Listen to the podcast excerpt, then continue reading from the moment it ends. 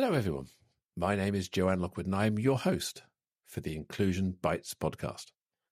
In this series, I've interviewed a number of amazing people and simply had a conversation around the subject of inclusion, belonging, and generally making the world a better place for everyone to thrive. If you'd like to join me in the future, then please do drop me a line to joe.lockwood at seechangehappen.co.uk. That's S-E-E changehappen.co.uk. You can catch up all of the previous shows on iTunes, Spotify, and the usual places. So plug in your headphones, grab a decaf, and let's get going. Today is episode 94 with the title Beyond the Closet. And I have the absolute honour and privilege to welcome TJ Richards.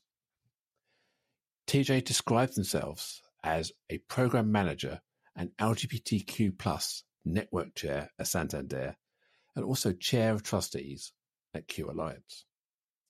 And when I asked TJ to describe their superpower, they said, is talking a superpower?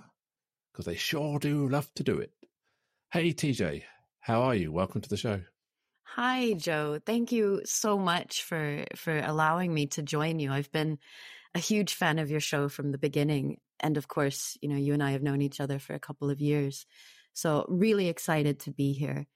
And when you, you know, when we talk about today's episode of, of Beyond the Closet, I think that's such an amazing title because it, you know, what my journey and I, I imagine a lot of other people's journey is very similar is that working out that you're in the closet in the first place. And then that journey of figuring out how the hell you get out of the closet and what that looks like for you and how you live a life without those boundaries. And it's such, such an exciting topic. I'm really excited to be here today and, and talk to you about it. Because, yeah, I mean, for most people, and, and I say most, the majority, we've had a census, we know that this majority of people don't even realize there is a closet or something to escape, do they? Mm. They just wake up and they they're always themselves. Yeah. And it's so amazing because it's not until you you stop to ask yourself that question that you start to realize whether you you know whether you are in a closet and maybe you know maybe closet's an outdated term i don't know certainly the term i grew up with but finding out realizing that actually you're operating within a set of boundaries that you've not necessarily chosen for yourself and that could be your sexuality, that could be your gender identity, that could be just the social role that society has put on you based on what, you know, your perception to them. All of those boundaries play into sort of how you operate in the world and realizing that actually I don't have to is quite liberating and, and, and revolutionary in a sense. And it's a journey I think many of us have gone on. And honestly, I wish the whole world would go on it because it's a question we can all answer for ourselves, whatever the answer is. Who do I want to be in the world? And how do I be that person in a way that makes the world a better place? Like you said, you know, that's, that's the ultimate goal to be, to leave it a little bit better than we found it, right? Yeah, it's interesting. You, you question whether closet is an outdated term. I suppose when I was going through my self discovery and exploration, I, I kind of used the metaphor around the three phases. But the first one was a cage, a zoo. Mm. You, are trapped behind the bars, living by somebody else's rules, where you have no negotiation. You're trapped in that cage, basically Absolutely. existing under under someone else's rules. And then the, the far extreme I was talked about was the, the the plains of Africa, wild, roaming free, but then you're living in a world where you have got no safety. You've got mm. no guarantee of support, no family around you. You're at a waterhole being risked by eating by a, by a lion or an alligator or a crocodile jumping out at you. So I was always trying to find what I called my safari park, which is kind I of like this, that. this place you could exist where the boundaries were so great. You never hit the fences. You, there was you get you got fed, you got looked after, you got someone caring for you. If you were ill or sick, someone was there but you, you don't feel trapped because you, you, the boundaries are so vast and, and bountiful, and then you can exist in that world outside of the cage and not in the wild in this safe zone. And that that's what I was always trying to find. I, I called it trying to find my safari park uh, existence. Yeah. That, that's really, I, you know, I've not, I've not thought about it in that way before, but I think you're right. There is, there's a freedom to not having the bars around you, right? There's also, you know, there's risk to, to being completely on your own and exposed and unprotected as well. And, you know, that's, that, that feeling, I think, of being completely on your own is, you know, unfortunately something that a lot of people in our community and, you know, outside of our community, but specifically for this topic, is something that a lot of us have gone through. I mean, I I don't know about you, Joe, but when I when I came out to my family, it was a it was a rocky road, and for a good a good while, we didn't talk because there was it, it disbelief maybe or a, a full hearted belief that I was doing something that was putting my very soul in jeopardy. And it was their duty to tell me this over and over and over and over again. And I tried real hard, and it's so hard to understand from, to be empathetic from their point of view. You know, they fully believed that I was, I was making a mistake, that it was a phase, that I was doing something wrong. And I fully believed the opposite. But if we had just shouted at each other and then shut down, that period of not talking would have never finished and there would have never been any progress. But that journey to journey to allyship, right? Like that that journey, I had years to sit with the idea of, wow, I might be gay, you know? And that was really, really hard. And it took me a long time to come to terms with it. And then I remember when I told my parents, you know, in, in separate instances because they were divorced, not being fully happy with the way that they responded, but also afterwards realizing they had half a second to come to terms with that. Whereas I had had years to think about it and come to terms with it and get used to the idea. And actually, that allowed me to have a little bit of empathy for their perspective. I didn't agree with it. Of course not, because I am me and I'm happy being me. But that space to grow, you have to give that space to grow, I think. And it's, I, I don't know where I was going with that, Joe. I told you talking is a superpower, staying on topic, not necessarily. But I think that it's that having that freedom to make that choice, but knowing that you've got a support network somewhere family chosen yeah. family community whatever that is i think that's so important it also respects the the boundaries of of society social mm. constructs not saying i want to be constricted by social constructs but i respect there are constructs to follow i will i will have a better experience in my life if i'm willing to play some games and compromise without it, it impacting who I am. I recognize that I have a responsibility to be a good citizen as well. And the world doesn't always revolve around me. I'd like it to, as we'd all would, but it doesn't revolve around me. Oh, I think what you're saying there about when you said you you uh, you, you you shared your sexuality, you shared your gender identity with people, and and they they thought you were making the wrong decision. I mean, I had a similar challenge where I don't think people actually said I was making the wrong decision, or it was more what about them? Because mm. I'm married, I've got two children. So my wife was concerned about how it would reflect on her, our marriage, her own sexuality, her own sense of identity, and her aspirations and dreams for the future. So, quite rightly, she had a concern about her. And obviously, I thought it was all about me. I didn't realize it was actually about other people, that this transitioning malarkey. And my daughter, our daughter, she was very, she found it really, really difficult for uh, many years, probably three or four years. And we didn't talk a lot in that period because she had to come out to her network, her friends, her colleagues. And she was now the daughter of a, a trans dad, if you like. So I didn't appreciate all these different dynamics at play that wasn't about me. It was about how I impacted others. And as you said, you, you have to have a level of empathy and compassion for what I've triggered, you know, caused, and not my fault. It just is. But I've been the catalyst for all these changes. And then I found the challenge was being the the pain giver, but also the pain fixer. I had to try and make it better mm. or, or smooth it over.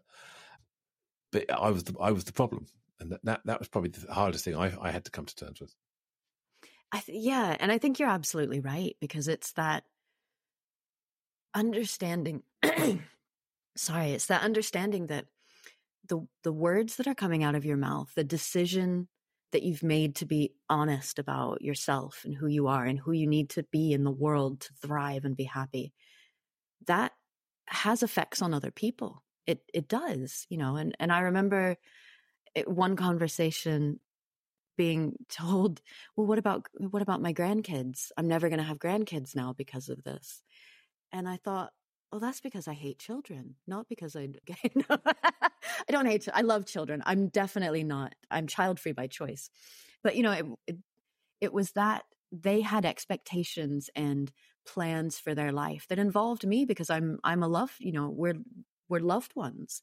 And I was changing that dynamic and there were you know ripple effects of that that needed to be worked through and we you know we were eventually able to work through those together and and arrive at a better place but it was that acknowledgement that there's a journey that our loved ones have to go on to grow and some of them are already there right you see i love seeing stories like i'm i'm on tiktok all the time of young people coming out to their parents and their parents being like, yeah, but I love you. So it doesn't matter.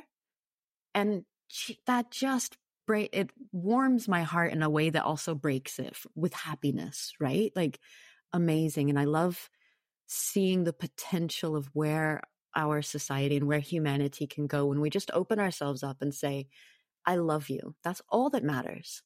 You're happy. I'm happy. I love you. Let's carry on and live our lives.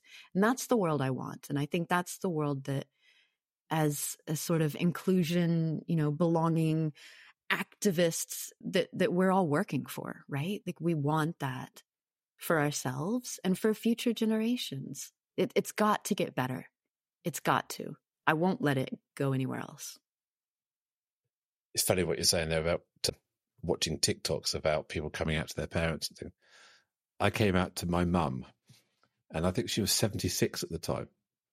And, uh, and, it was a coffee shop in, in, the local town. We sat there having a coffee, and I was beating around the bush and started crying, and then just blurted it out, sort of thing. And fair play to my mum. She handled it pretty well, and she just listened and we talked. I'm not sure how much understanding or context she had around it, but she talked and we talked, and I. If you try and find resources on coming out to your parents, it's all got young people imagery and young young family imagery on it. There's no there's no manual on coming out to your your 80 year old family. so I printed out all these brochures, all these downloads, all these PDFs, and brought them with me and left, left them in an envelope with a letter in there. Because you know the way it is, you, you come out, you say something, and immediately the person's got more questions or they, they misheard or something like that. So I made sure there was a letter saying everything I was going to say and all this supporting documentation. I said, look, here's an envelope. When you get home, you're going to want to you're going to want to think about this and digest it. Here's everything you, you could possibly want.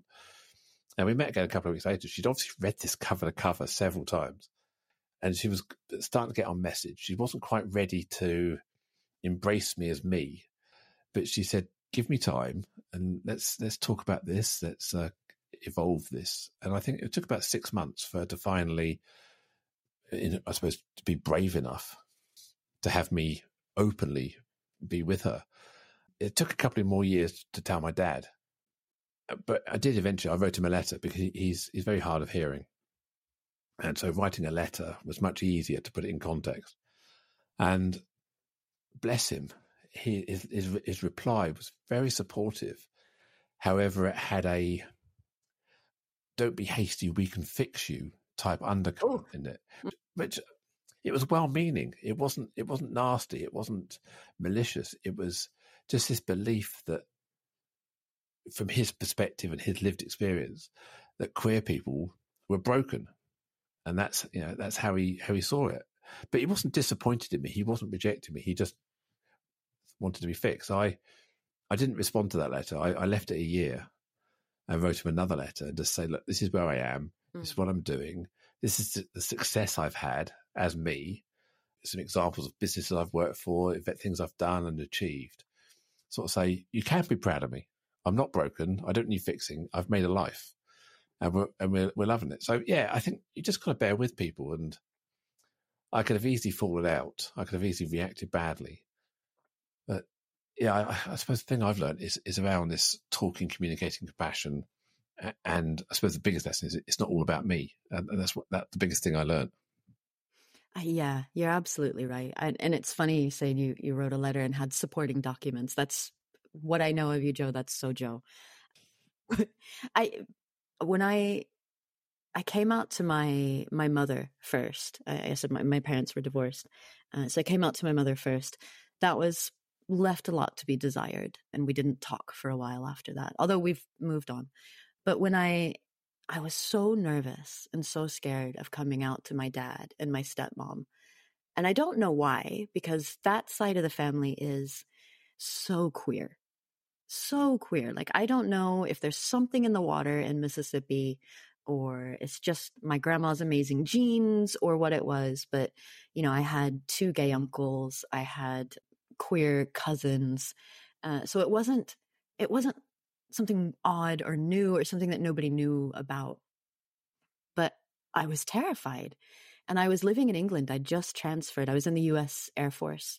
Before I got kicked out, I was I was transferred over here. And it was right after September 11th. So we were in in the Middle East.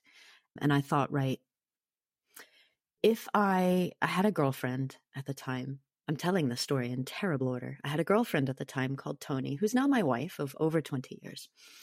But I was suddenly faced with the situation of if I were to die or be injured, or if anything were to happen to me in what is a war zone, right? And I'm 19, 20 years old, they would tell my parents but my parents didn't know Tony existed, so Tony would never know. And that was terrifying, right? And and absolutely heartbreaking. So I thought, right, I've got to fix this. So I had friends on the base that knew. So in case something would happen, they would they would be able to tell Tony. And they were really supportive, right? They would come pick up letters so that Tony could send them across to me for free through the military network. It was absolutely lovely. But I and now I am showing my age, Joe there was, I found one book that was about coming out to your parents old later in life, right? Like not as a child. And it was Ellen DeGeneres's mom who had written a book about her life and Ellen and Ellen coming out to her and how she had grown and come to terms with it. And Amazon was a, a just a bookstore back then, right? This is how old I am. And I ordered that book and I had it sent to my dad and my stepmom with no, I, I chickened out. There was no note, just this book turned up at their door. And then I gave it about a week and I, I used my, my phone call to call home. And my, my stepmom was like, Oh, I got your book. And I was like, Oh, cool. So, you know, what do you think? And she said, TJ, we've always known. And I was like, Gosh, if you, I mean, thank you. Love it. Eh, the support is there clearly, but I kind of wish you'd told me because I've spent years terrified of this moment and you've just been waiting for me to find the strength to do it. So I have always teased her that like you could have told me a few years ago and saved me some angst. but yeah, the Ellen DeGeneres book, well, Ellen's mom's book, whose name I can't remember at the moment. Great resource. Probably a little out of date now. There's probably newer ones, but it, it helped me. Oh, that's wonderful. No, I think it's a great story. I think it's. I actually asked my mum, did she have any idea or any inkling? And she said she had no idea, no inkling. And majority of my friends, you know, if you had to do a vote, who's the least likely person in the friend group to be trans, I would probably been top of the list. You know, I was not a candidate. I was not a candidate, which is probably why it, it shocked so many people yeah, I found, I think my friends found it quite hard because there's always this belief you've been living a lie, or every experience we've had has always been this has been there. You know, I never said sort something, so it was quite hard at times. But I've I, I, I've deliberately walked away from my male only groups and friends because it's just that sense. I don't feel that sense of belonging. You know, mm. it's not. I'm not included. It's that belongingness. It's not my space. It's not my place anymore. And I, was always fighting with it. But I was at one of these these dudes. It's, it's like a small group. It's a 15, 20 my old male friends in black tie, and I was in a dress. Completely welcomed, and we're, we're, we're driving home. Afterwards, I offered to give a couple of them a lift back to the Isle of Wight ferry, and one of them said, uh, "said thanks for your story, Joe. As you probably realise, my daughter is trans." And I said, "Well, I knew your daughter when we used to go camping together as your son." And I, he said, yeah, it was, remarkable knowing you, knowing what you've been through, knowing the story, having the conversation with you over those years. When my daughter came out as trans, it, it was, it, I was just so ready for it. It was a, actually so empowering. And then the person in the other seat said, uh, "Oh yeah, and my uh, my eldest is uh, is come out as non-binary." And we're having all this conversation in this car, this is random car of my best friend sort of thing. And there's three quarters of us, that's four in the car, three quarters of us have a trans story or a non-binary story.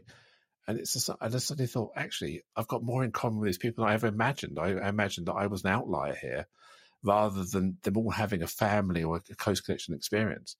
And, and I felt immediately connected to them in a, in a way I never imagined. So I, I probably prejudged them as being uh, not understanding. But yeah, it's the stories I hear all the time. I'm sure you do as well when you uh, Yeah. I think. I mean, you maybe maybe prejudged. I mean, that's for you to decide. But I think what you probably did is jump started that journey for them so that when when that situation occurred later they were able to link it back to well i've got a friend that that's gone through something similar i can empathize now yeah. and i think that the empathy is such an important part of of just life right of being a good human but also being a good ally is being able to see things from other people's perspective, to actually feel, you know, put yourself in their situation and feel what they might be feeling. And then sit with that because that can be quite uncomfortable sometimes. And then work out, you know, what what does that feel like for them and how can you support them? And sometimes that support is just being their friend, right? Like just being an open ear that people can talk to and then suddenly life comes along and your kid tells you, Hey, we need to have a conversation. And you're prepared. Whereas, you know, when we were, when we were going through that, maybe that wasn't the case for our parents. So I feel like we're able to, in the positions that we've managed to attain in life, we're able to sort of push that needle just a little bit further for other people so that the doorways are more open for the next generation. And I think that's, if that's all I accomplish in life, that's enough, yeah. right? I think you say about uh, back when you were in the uh, the military mm.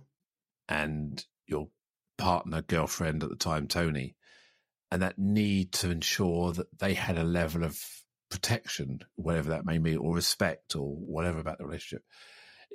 I can resonate with that because we've our parents are getting to the elderly stage. So my mum's in mid eighties, my dad's ninety ish, Marie's dad is ninety ish, and her mum passed away February this year.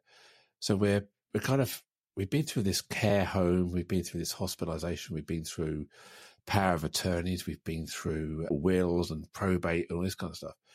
And what it made us realise is that if we want to have agency in our later life, we have to do something about it now. Otherwise, whoever's left may not have their wishes respected. Mm. Marie's faced with the opportunity, the thing of, of, me not being around and her having to defend my memory in a certain way against you know, death registration, all these kind of things, burials or, or whatever it may be, or dementia in a care home, and making sure that my my identity and my my being is respected in that situation. So we have to make decisions now around protecting our status and my, my status, if you like, beyond what I was really felt I needed to do for me. It's, I'm not, I'm no longer doing it for me. I'm doing it because, yeah, why do I need a, a gender recognition certificate? It's, I don't need it, but what I need to do is make sure that I have it for the future. And there are other things of, of making sure that, so that it, it, doesn't become a question that Marie has to answer in 10, 20 years' time when I can't. And it, it's, that's the frustration of not being the default, isn't it? It's not mm. being the mm. majority. It's having to double think everything. Absolutely. And, you know, we, that, that having to think about, you know, your loved ones, how do they, how can you support them when, you know, they have to make these difficult decisions and maybe you're not there or you're not compos mentis. I know Tony and I regularly talk about oh, our life in the care home, right? Like we're constantly talking about how we're going to have an amazing life in a care home eventually with sponge baths and the works. But the reality for so many people is that, you know, they, they go into a care home and they, uh, you know, I've heard so many stories of them having to go back into the closet because the the situation that they suddenly find themselves in against their will in in some respects is that they they're not they don't have that support network anymore. They're not supported. They don't feel safe being out, or maybe their partner isn't acknowledged when they come to visit. And in fact, I was talking about this with a, a friend, uh, Matt Riley, years ago, who's since gone on to start, I think, Tonic Housing, which is a an, an LGBT retirement community. And like, I'm all over that. Can you imagine? That would be like the the utopia. If I have to go into a home, to go into one surrounded by my community supported to still be myself and not have to worry about that my my identity being acknowledged respected understood on top of everything else that i'm dealing with is is the utopia. I have no idea how i got off on that topic. Uh, joe i told you no. you're going to need a leash for me. No no it's fine. I'm i'm, I'm visualizing the sponge bath in, in the car it's like and hoping it's the right kind of sponge bath and not purgatory. So it's. I'll leave it up to your imagination. Things, you know, you get bored when you get old. I reckon. I think you're probably right. You're probably right. But uh, so you're, you're, you mentioned your chair of the uh, the, the LGBTQ plus network at your organisation. What challenges do you find working with organisations at that at that sort of level? To bring sort of queer representation into their policy, marketing, product, whatever it may be? Yeah, it's so I'm a I'm the network co-chair for Santander's LGBT network Embrace. And I've done it for I think about 7 years now. My my other co-chair Darren Carrison has been there since the beginning and we make a great team. And I think the the challenge has been understanding and and being able to honor that line between the my personal view of you know total revolution take over the world and and also understanding that people move at a pace right? I can't i can't make people run before they can walk. I can't i can't dominate the world and make it the place i want it to be without taking people along on the journey right? Uh, not that i'm ever going to be a dictator. This isn't this isn't that but it's it's that understanding that you have to change takes time. Much like we were talking about that journey to allyship right? It takes time for people to understand and move and sometimes I have to respect that there's processes involved to update a policy and it can't be done at a snap of a finger, even though I'm like, but it's just three words. It's, it's that having to temper my enthusiasm to to bring it to a level where people can actually follow along and we can make that progress and make it in a sustainable way right? If you push the needle too far it will start to pull back. So you have to do it slow and steady even pace. And for me i think it's just the impatience. I want a world where everyone is allowed to be themselves and not allowed expected celebrated to be themselves. And that's just the expectation we don't there's not coming out there's not anything special. We are just people who are living our lives and that's all it ever needs to be. We're not there yet. There's so much work left to do and it feels like every day watching the news as much as i may try to avoid it that there's more and more piling on the plate of the work that we need to do and some of it is work that i'm sure we've already done and it's coming back onto our plate because it feels like maybe there's a a backward slide but it's the impatience for me i just want everything fixed now joe i want it all now like viola and and willy wonka and the chocolate factory i want it now Violet Beauregarde. That's it. Violet. Yeah. Viola's my uh, my Venus flytrap. Sorry. so she she she the chewing gum person? She's the chewing gum one, isn't she? That's it has the blueberry chewing gum and swells right up like a balloon. Yeah, that's that's the one. With a rich daddy. That's that's the one. Yeah, oh, they all have rich daddies, if I remember if I remember rightly. So I, I'm I'm a consumer. I'm a customer. I as I'm trans, and I, I accept that organisations will will get it wrong. But the frustration thing is, I, mean, I work with a lot of large organizations like yourselves, like other mm-hmm. banks, like other comms companies, and I know that most of the companies out there, the household names, have staff networks, have ERGs, have inclusion policies, have trans, non binary, queer inclusion ethoses. I know that the intent and the corporate mission is wholly behind getting it right. But it's that frustration, isn't it? You, you know, you walk in, you make a phone call, and everything goes wrong. And mm. it's like, what? Come on yes, I've got a deep voice. I'm sorry I've got a deep voice, but what else can you ask me? And I think I, I had a challenge with uh, with Santander I, a few years ago, which you helped me out with. I also had a, a challenge with with Metrobank, and this is not to to name a shame or to call you out, mm. but what it highlighted was I'm privileged because I know you. Yeah. I may, I reached out on LinkedIn or sent you an email with with Metrobank. I I delivered a trans awareness session to them three months previously. So I knew their head of people. So I, I was straight onto LinkedIn to the head of people and the people who organized that, the staff network.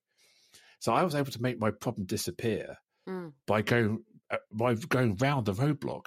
For the you know, the front uh, door says, "No, you can't.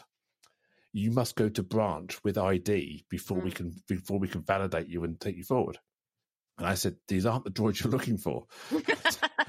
And I, you wouldn't ask anybody else for this information. Why have you chosen to pick on me? Well, we don't believe who you are. Okay, because my voice. Is that what you're saying? You don't believe me because of my voice.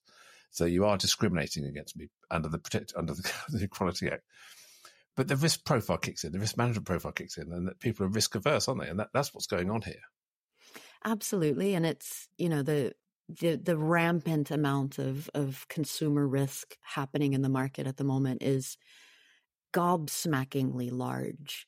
So I, I understand the the need to protect customers to make sure that they're not being, you know, scammed and things aren't aren't being stolen from them. But you do, you know, there is that balance with also treating your customers like like people and understanding that we don't all sound the same, you know. And I've yeah.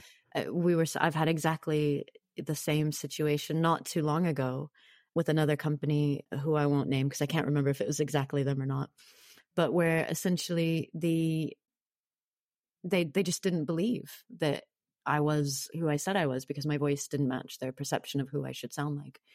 And that was so frustrating because how can I prove it over the phone, right? I am me. Have my security questions. Ask me. I'll tell you about my mom. I'll tell you my life story. What do you want? And I think that is the that is the challenge because there's that balance between you know risk and safety and how do we confirm that in a world that is increasingly more and more filled with people who are lying and telling that difference is hard and I get it but I think we can do better. I always think there's more we can do. And the processes sometimes leave a little bit to be desired, right?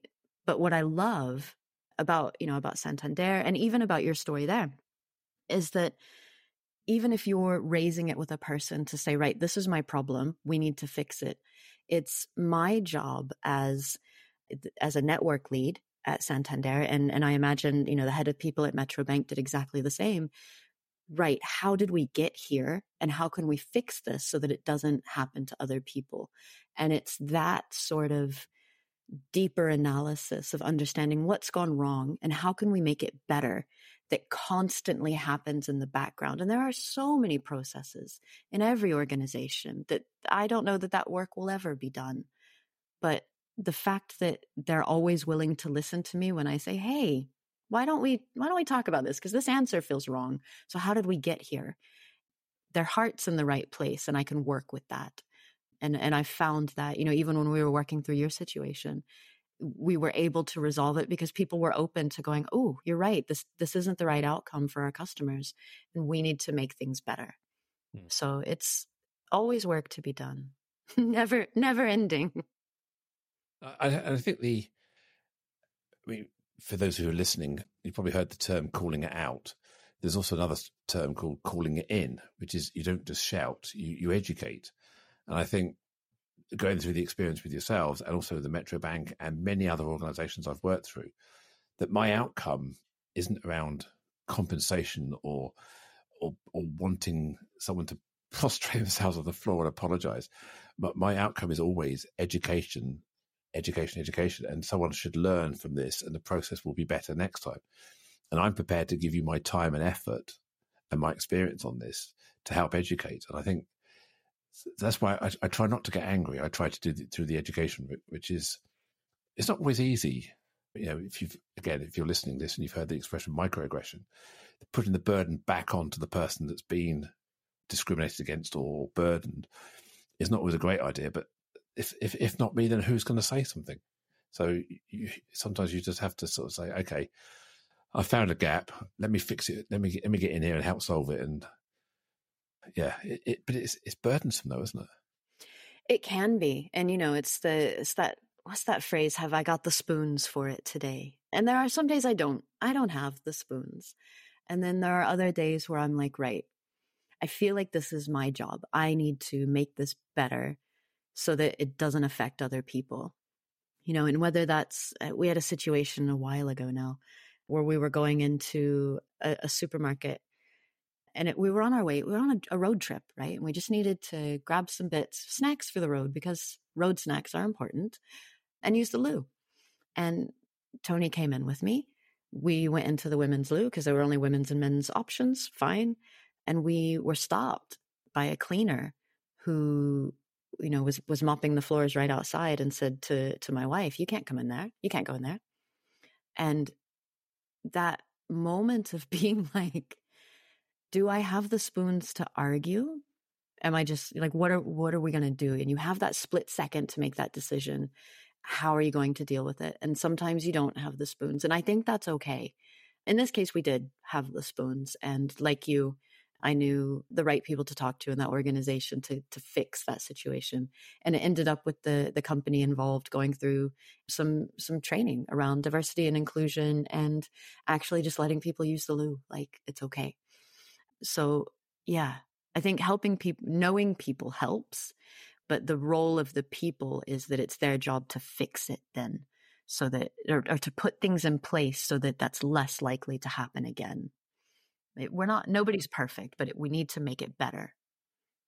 As you're talking now, I'm sniggering. if you're listening to this, you can't see me sniggering because it brought back a story that I experienced uh, pre-COVID, four, three or four years ago as I'm a member of a, an ex armed forces club in the UK in London, so I'm, I'm ex RAF, and I was going in, and as I was going through the front door, someone started shouting out, "Excuse me, sir! Excuse me, sir!"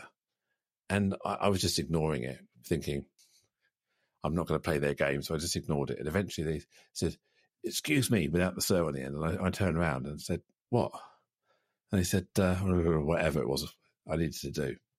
And I said, it's not sir, it's madam, by the way. Not happy with you shouting sir at me, but yeah, whatever. So we dealt with the problem. So I, I asked, look, I went to the reception and said, look, can I just speak to your, uh, the person that handles this kind of complaint, please, whoever it may be. And they came down to see me and, and they said, uh, I said, look, you know, I'm not trying to make a big deal of this. All I want to do is just try and create some education here that they, they just dropped the sir off the end of the, of the end of the sentence. To just say, excuse me and just talked about you know, degendering conversations, those sort of things. And they said, well, we do all this quality stuff and we have our, our regular EDI training. And then, and I said, well, clearly it's not working. And so I'd, I'd like you to sort of take it more seriously and have a conversation. And if we were just wrapping up the conversation, and this person turned around to me and said, uh, thank you, sir. That was really useful. And I went, and I, we paused at that point there. I looked at him. He looked at me. And I said, So you just proved the point. Clearly, your EDI training is a tick box and doesn't work because you just it's just misgender being this conversation, having had a conversation about misgendering. And he went, "White as a sheet." He went, oh, "I'm really sorry. I'll, I'll, write up a complaint against myself as well." I said, "But no, it's not about that. It's about meaningful change." But yeah, I'm, I'm, I'm I recognise that my voice ID, my my voice print is in the male range, and it's really hard for humans to sort of override some of these primary senses and responses. We're so ingrained, so I, I get it, and uh, but it just highlighted that there's this people believe they're doing the EDI tick box every year training. It's it's not meaningful. It's not it's not embedding it. It's not it's not diving into into lived experience, and it, that's that's what I think we need to uplift in society is better lived experience training and, and, and experiential stuff. And I think that, you know, that links back to what you were saying about your, your friends. You know, it, they may have been on an EDI course at work. They may know tangentially about EDI and, and those, those sort of uh, theories. But I think for humans in general, until you live through that, until you have some lived experience of interacting with people who aren't the same as you, that's when you that's when it drives it home for you. And that's why i think it's so important for you know going out and and meeting other people talking to other people whether that's you know university college those are, are great examples of when people a lot of people first sort of mix outside of their little bubble for the first time and that's why i think education can be such a a powerful agency for change, right? And for inclusion because suddenly people are interacting with someone who has a different life experience than them. And maybe they use different pronouns, or maybe, you know, they're like me. I, I said earlier, I'm a woman like a tomato is a fruit. Yes, but also kind of, mm. so I, you know, I understand that people have that journey to go on. And I think the key to that is talking and, and you know, interacting with other people in a genuine way and having the spoons at the time to have those conversations, like you said, and, and make that change in those tiny incremental moments. They build up to suddenly your mate going, Oh yeah, my daughter came out as trans and I was perfectly okay with it because I dealt, you know, I'd gone through this before and I knew what it meant. Those incremental changes build up. You know, a snowflake is a blizzard. I love that. I'm a great believer a snowflake on its own will hit the ground and melt. A snowflake with a billion friends is an avalanche. Mm-hmm. And it creates change and landscapes move. So yeah, I'm a great believer. If call me a snowflake all you like, but I'm I stand with others. I'm all right with that. Will not yeah. mount. Yeah, absolutely. I mean, I was I was talking to I was out with a friend the other day, and we were talking about the the Rishi Sunak baiting he did. You know, a man's a man, a woman's a woman, and I and I I listened to it and I said, You're right. I am a woman. You're right. I don't disagree with what you just said. A woman's a woman. I am a woman. I don't. So I, I found it very difficult to get angry with that statement because I agree with it. I'm a woman. I pay my taxes. As far as HMRC are concerned, as far as my doctor's concerned, about my dentist, my my VAT registration, my my Companies House, everything I have treats me as a woman, identifies mm. me as a woman passport, driving license, everything. So legally, as far as I'm concerned, as far as the government concerned, I'm a woman. So a woman's a woman. I agree. We don't need to get into adjectives and splitting hairs about what constitutes. Mm. What you say? Your definition of womanhood is different to other people's definitions of womanhood and or non-binaryhood or however you assign yourself and describe yourself. So we all have our different nuances, and I think I'm a realist. That a lot of gender is a social construct anyway. It, it's it's based uh, time and space. Uh, the experience of a man, a woman, a non-binary person, queer person today is different to 200 years ago. It's different in the UK than it is in South America, for example. The, the role responsibilities and the expectations of gender are different. So, yeah, gender, gender expression, gender conformity is a social construct. Gender identity is, for me is innate. It's it's the same. My my identity is is is as innate as my sexuality and mm. and other things about me. But yeah, how I perform, how I meet the expectations of society is is a complete construct. That's what people get hung up about. That's what the debate is. we're debating the construct, which is made up shit, isn't it? We made this shit up. We can change this shit. But it's great because if we made it up, it means we can make up something new, right? There's yeah. an opportunity in that. There's there's a hopefulness in that for me, because even though I I rail at any constructs being put on me, I also recognize that because it's made up, we can just make up something new. And that sounds so much easier, right? We can just make up something new. And it's not that easy. I get it. My impatience coming out again. But there's a hopefulness there that we could, that we could incrementally make those steps and change it because society isn't set in stone. It's constantly changing, constantly evolving. You know, we're not in the UK, we're not the same society now that we were when I moved here in 2001. Like, just in that instance, things have changed pre COVID versus post COVID or during COVID.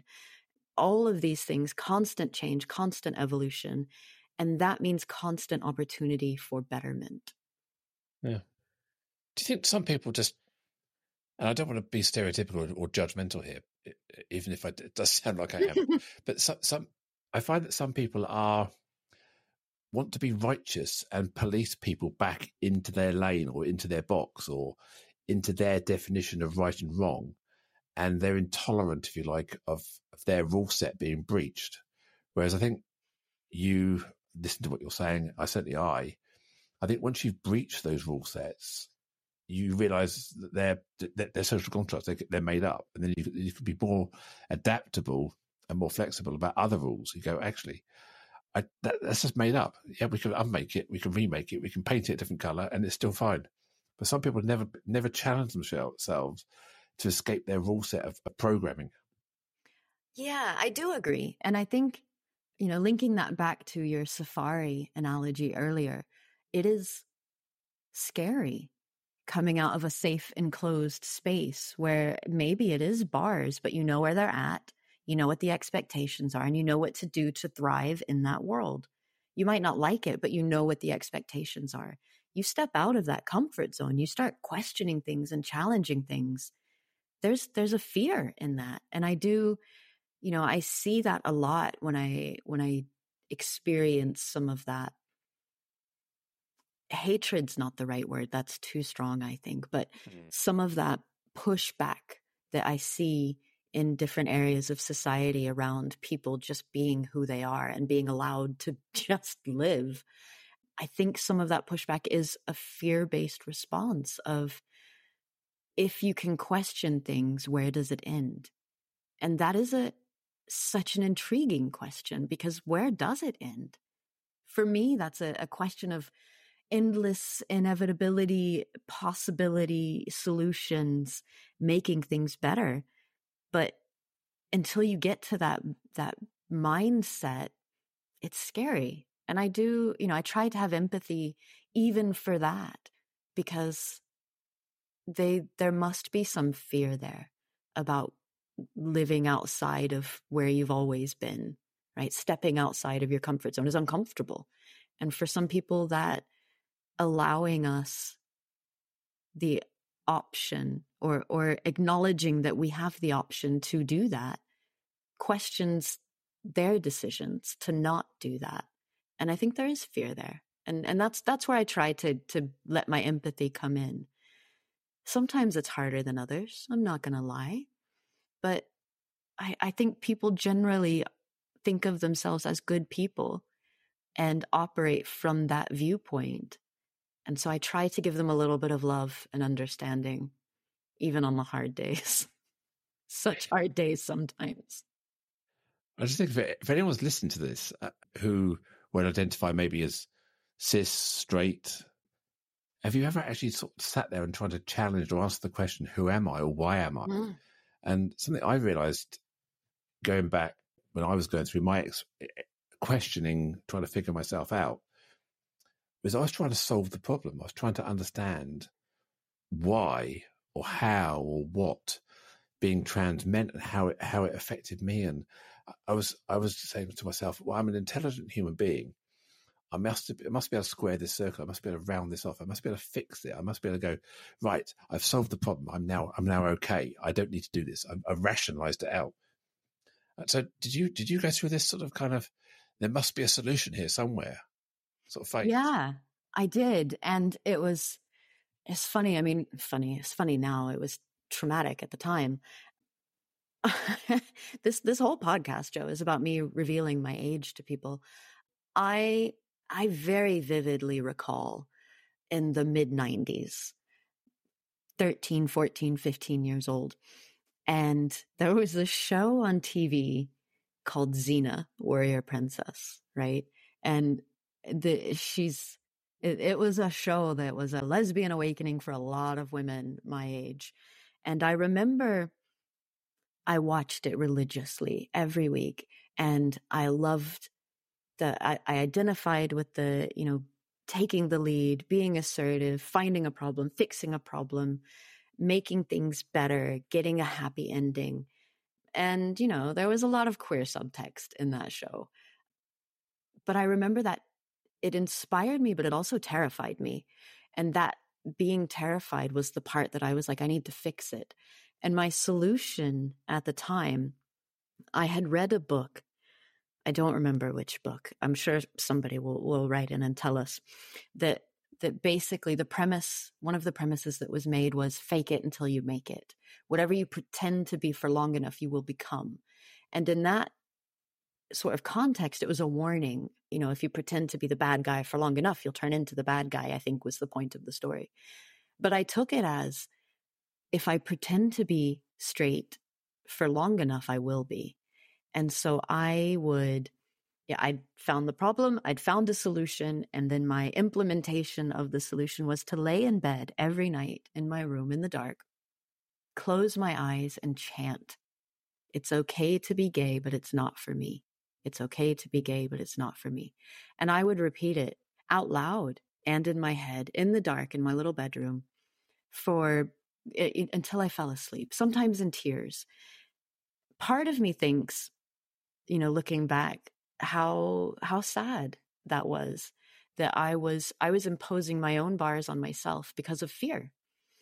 Part of me is also a little bit proud that even in my fear, I wasn't being homophobic. it's like it's okay to be gay; it's just not for me. So I, I you know, I I definitely tried to fix it. My my solution was chanting. It was ineffective. I was definitely gay. that didn't change. Neither did my love for Xena. Still a huge fan. But yeah, it's that that chanting that that trying to fix it, trying to lean really hard into other things to cover it up. You know, I, I went to military boarding school I went to a, a military university. I joined the military. All of these things to try and take my mind off of the fact that maybe I'm gay and how terrifying that concept was. And then having those bars removed when I, you know, I, I, was kicked out of the military, they eventually found out that I was gay. And at the time that was illegal. So suddenly finding myself without those constraints and being able to explore was a blessing in the end. I was able to to find myself and I love my life now. I'm happy, I'm thriving. What, what is the movie 30 30 flirty and thriving? I'm definitely not 30, but I love my life now. And it it was because those bars I was able to escape those bars, whether on my own or because the bars were taken off of me. I was able to find a new place. And I think that was the point of it. Hopefully. Hopefully. It sounds by listening to you there that the hardest coming out you you've you've done in your life is coming out to yourself. God, yes. Absolutely. And I don't know why. You know, I, I was talking about this in in my therapy session recently. I love therapy, recommend it for everybody. But it was that I my father's side of the family, you know, and I was living with my dad at the time, so queer. So, you know, there were so many there there are so many queer and ally people in that side of the family. And I don't know if there's something in the water in, in Pascagoula, Mississippi, if it maybe it's the swamp air, maybe it's just my grandma's great genes, I don't know. But the the family is we could have had our own pride parade in in the early 90s, right? And so there was, I should have known. I feel now. I should have known that it was okay. But because it was me, it was that chant. And, you know, even looking back and analyzing that chant I came up with, it's okay to be gay, but it's not for me. Well, why not? Why not? What was the fear? And the fear was that it would close doors for me. And, you know, at the time I was adamant I was going to be, I was going to go into the military. I was going to be a test pilot. I was going to transfer to NASA. I was going to join the astronaut program and I was going to go to Mars. These were the things that were happening. And none of that could happen if I was gay because it was illegal to be gay in the military. It was illegal. You know, you couldn't, we had don't ask, don't tell at the time, which essentially meant they wouldn't come out and ask you, TJ, are you gay? But if anyone found out I was gay, that counted as telling. So I essentially had to be in the closet or risk being outed and then kicked out, which was eventually what happened because it turns out I'm terrible being in the closet once I accepted who I was. Absolutely awful at it. I'd never been so happy to fail at something in my life in the end. But it, you know, traumatic at the time absolutely traumatic because it was the thing that I was holding on to was what my future was going to be and how it was going to look. And that was being taken away because of an innate part of me, just because of who I was in love with and who I, I loved. And it didn't seem fair. And it wasn't fair. It, it was BS. it was no good. But it, it forced me to question things and to answer things that I hadn't allowed myself to in the past. So in the end, you know, it, it worked out, but God, it was a long road getting there. I think we need a queer mission to Mars now. We need to start, start a campaign. Oh, yeah. Yeah. Because I think uh, Absolutely. you'd look so cool on the Martian surface with your blue hair, the red background. It's a kind of you'd be really you'd be rocking it in a in absolutely a, a, a queer. We have some rainbow patches, and we'll have a rainbow flag on the on Mars. We're claiming this for queerdom. It. listeners can't see it, but I have got a rainbow NASA pin on my desk even now. I still like to dream. Well, I, I, suppose the sadness of your story there is is only is balanced by the fact that had you joined with those aspirations today, you you would probably succeed mm. and not be afraid to do that. I mean, I, I know that in the US you're one you're one election away from it going back again into into the problem set. And what we see is yeah, what we see in Florida and the South and Texas and other other states that are kind of you know, I guess red states in, mm-hmm. in, in, American politics language. There was some really, really worrying precedents being set around legislation. You say that don't say gay, it's not just don't say gay; it's being illegal. It's, it's being actively outed and mm. ostracized around trans kids and all this kind of stuff. And we see that leaking into the UK as well, don't we? We see a lot of this. We do f- far right rhetoric. And I mentioned the Rishi, Sun- Rishi Sunak speech, but we see the chair of the Equality Human Rights Commission. We see our Home Secretary. We see our Health, Health Secretary. We see the problematic guidance that's been put out around supporting young trans people in schools and education. Uh, it's, it, sometimes it feels like we're just under under threat, under battle every day, just existing, doesn't it?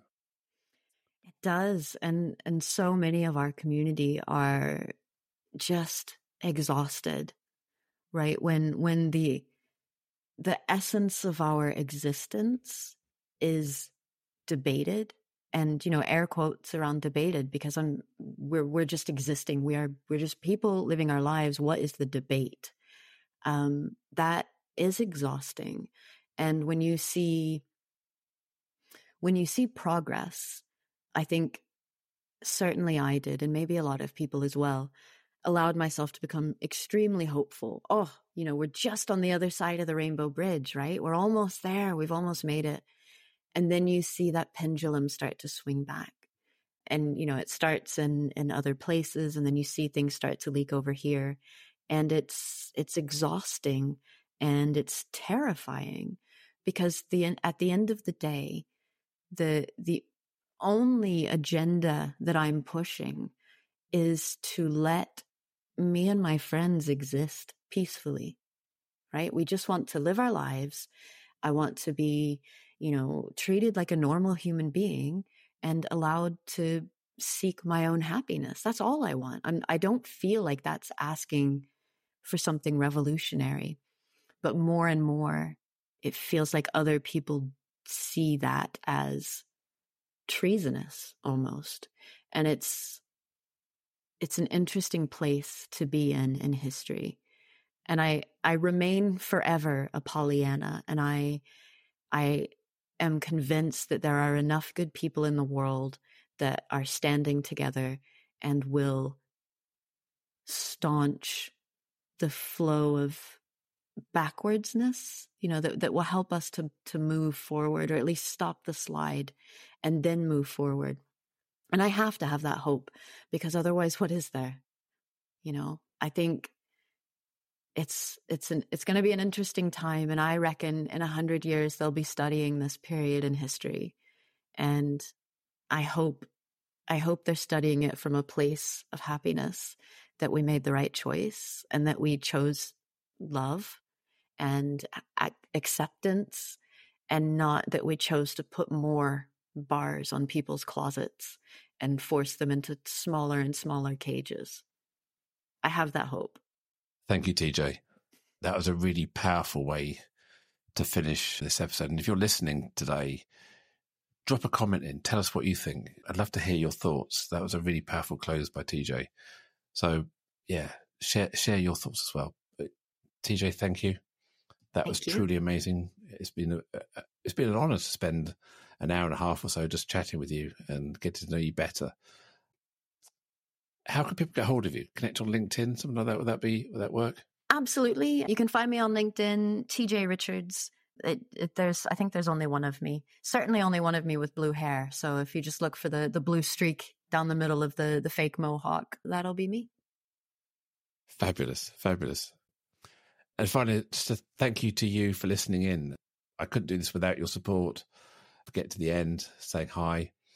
If you're not already subscribed, then please do subscribe on iTunes, Spotify, Apple Podcasts, whatever your chosen platform is, and leave comments. And, and why not give us a like or why not give us a, a five star recommendation?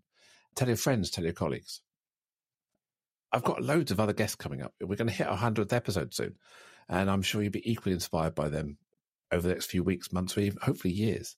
And of course, if you'd like to be a guest, I'd love to have you on. So drop any feedback and suggestions to me, Joanne Lockwood at joe.lockwood at seechangehappen.co.uk. And finally, my name is Joanne Lockwood. It has been an absolute pleasure to host this podcast for you today. Catch you next time. Bye.